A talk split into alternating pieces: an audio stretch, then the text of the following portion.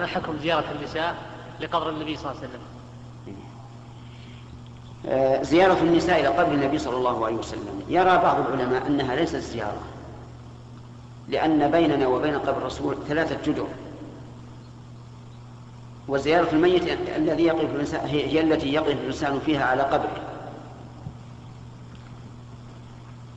وعلى هذا فلا تعتبر زيارة.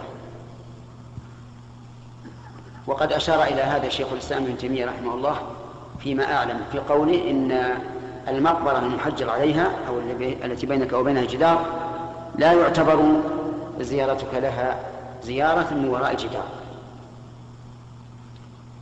وبهذا أجاب بعض أهل العلم عن قول الفقهاء رحمهم الله تسن زيارة قبر النبي صلى الله عليه وسلم حتى للنساء. قالوا إن هذه ليست زيارة حقيقية. لأن بين الواقف خارج الحجرة وبين القبر ثلاثة جدور أما عرفا فإنها تسمى زيارة لا شك. ويقال المرأة زارت قبر النبي.